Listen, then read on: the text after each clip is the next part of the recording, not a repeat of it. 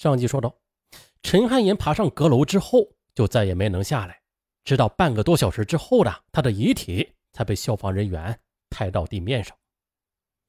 凌晨二时十一分的，陈汉全的小舅子赵浩生接到电话，数分钟之后，开着一辆面包车，带着父亲赶至现场。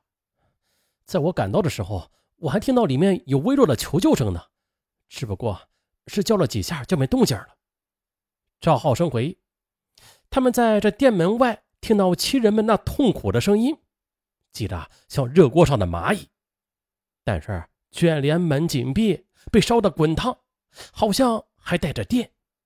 于是呢，他就要求警察开车将门撞开，但是未果。于是陈汉全。开着赵浩生的面包车，猛地将卷帘门撞开，消防车也随即赶至现场，便接起水枪将火给浇灭了。接着，陈汉全光着脚冲进店铺，首先呢，把他的大儿子嘉欣抱下来，工作人员随即的把他的妻子以及小儿子嘉俊也搬下阁楼。当时我老婆倒在阁楼的墙角，把小儿子紧紧的抱在怀里。当时工作人员先是把他小儿子抱开，他则一下子跪在老婆面前，把头扑进他怀里。他说：“我当时还听到他有微弱的心跳声呢。”接着，十五名被告中有八名先后出庭接受调查，其中案件的核心关键人物房东夫妇和其侄子三个人也是陆续出庭，但是房东夫妇当庭却翻供，丈夫称的。自己是因为没有时间，这才找人和平去收铺。妻子在庭上也是一直哭泣，称完全不知道收铺一事。而先前的向警方做的供述，是因为帮我老公承担责任。房东后来又说：“他说涉案的那栋楼太旧了，想重建，但是呢，与一楼陈汉全的租铺合约还要有两年才到期呢。”他就和妻子先后的去了店铺两次，与陈汉全协商，但是陈汉全却一直没有给具体的赔偿要求。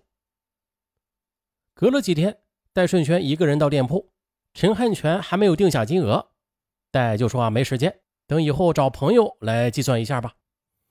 后来呢，我又将收铺的事宜委托给了我侄子戴国兄和陈伟光。陈伟光到店铺里协商之后呢，告诉我说。店主要六七万元呢，我当时说啊，这店铺租金一个月也就一千六百元，他做了四年，看看赔偿四万行不行？此时呢，陈汉全多次举手示意想发言，但是被律师阻止了。庭审结束之后呢，陈汉全表示，自始至终的都没有任何人来跟他谈论过赔偿问题。房东戴顺轩一开始说要收铺。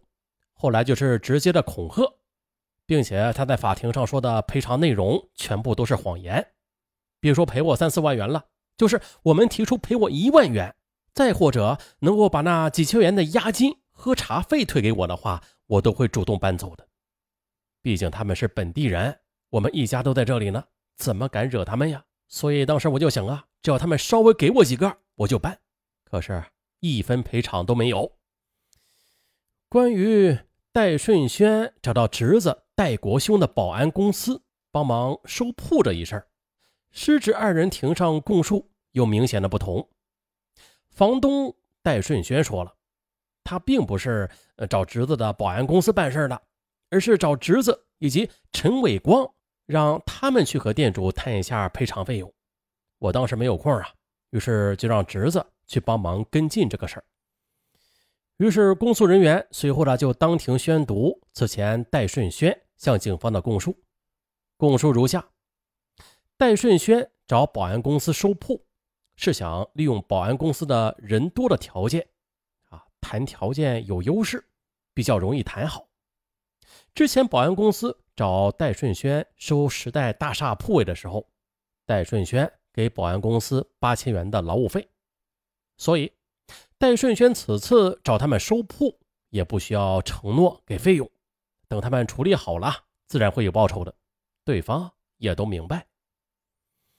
可是对此供述的戴顺轩则当庭又翻供了，称完全不属实，并称警方做笔录时，当时我整个人头都是晕晕的。啊，随后侄子戴国兄出庭的时候，他呀却推翻了叔叔的一些说法，说戴顺轩承诺事成之后会给几千元钱给保安公司，只要有钱，我们保安公司的人就会去。随后，公诉人又是重点询问了五月二十七日打砸和五月三十日放火事件。房东戴顺轩坚决地否认了事先了解的情况，称他不止一次和被委托人说不要用暴力去搞。公诉人称了，二零一二年五月二十七日的陈汉全的店铺遭到打砸之后的次日，他和陈伟光是否通过了两次电话呀？戴顺轩说没有，可是公诉人表示，其通话的清单显示了事发之后，戴与陈伟光有两次通话。啊，戴顺轩又表示不太清楚，并又称，虽然觉得不太可能是陈伟光找人打砸的，但以防万一，还是要问清楚嘛。当时他们说不关我事儿。在五月三十日凌晨，店铺遭到放火之后的。戴顺轩又连夜的给侄子戴国兄打电话，对方关机没有打通。对此，戴顺轩庭上解释称：“啊，他和侄子经常打麻将，知道他晚睡，也不怕吵醒他，啊，就是想打给他了解一下火灾的情况。”时年五十岁的女房东李丽珍昨日出庭之后泣不成声。调查过程很快结束了，李丽珍则表示。对检察机关指控的寻衅滋事罪不认罪。那如果我的所作所为构成犯罪啊，我就认罪。但是我真的没有找过人帮忙的，也不知道这件事儿。李丽珍说了，她是火灾之后才知道丈夫曾经找人去收铺的，也是火灾之后的才了解到事情的过程。店铺第一次被打砸之后，警察找我问话，问我是不是我找人打砸了陈汉全的店铺啊？我呀，当时就觉得莫名其妙。后来，其丈夫戴顺轩也在此前的庭审中也表示了，他妻子啊，并不知道找人收铺这一事儿。可是，公诉人员表示了，根据之前的李丽珍在警方供述的笔录中显示了，李丽珍交代，她曾与丈夫在家里聊起如何终止和陈汉全的租约。在聊起的时候，他突然间又想起了曾经找过陈伟光。帮忙收回自己家的时代大厦，于是他提议再找陈伟光帮忙。可是此时的李丽珍又翻供否认了。公诉人员也强调了，警方此前对李丽珍的审讯都有录像记录的，显示李丽珍是看完上诉笔录之后才签的字。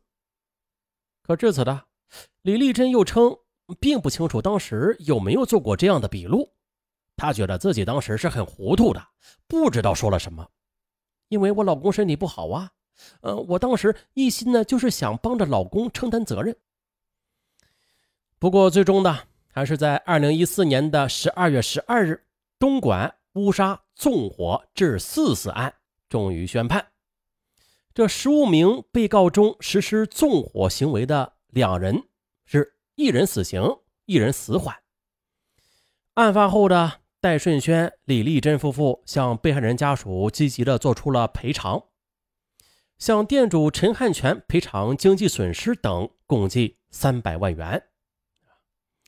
收到赔偿金之后的陈汉全撤回了针对该案的刑事附带民事诉讼，并且向法院表示了对戴顺轩等人的谅解。宣判之后，杨月、周游龙表示要上诉。杨月称啊，他只是在长安打工混口饭吃的，不知道这店铺里边有人。如果我知道这里边有人呐，我说肯定是不会放火的。我认为呢，自己应该是被判死缓的啊，当时啊是被判的死刑。周游龙则称自己当天晚上喝醉了，不知道放火一事。他认为他被判死缓也是被判的太重。另外，一审获刑十二年半的被告。万洪波，还有获刑七年的万金宇，获刑两年九个月的戴国兄，都表示不服一审判决，准备上诉。其他人在被告庭上表示啊服从一审判决。啊，一场悲剧啊！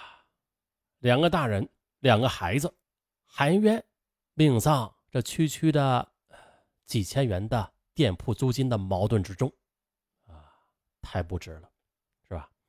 但是大部分人呢都是当局者迷啊，咱们是旁观者都觉得不值，是吧？也是以此来警醒咱们大部分的听友吧，永远不要成为类似的当局者。好了。本案就到这儿吧，咱们下期再见。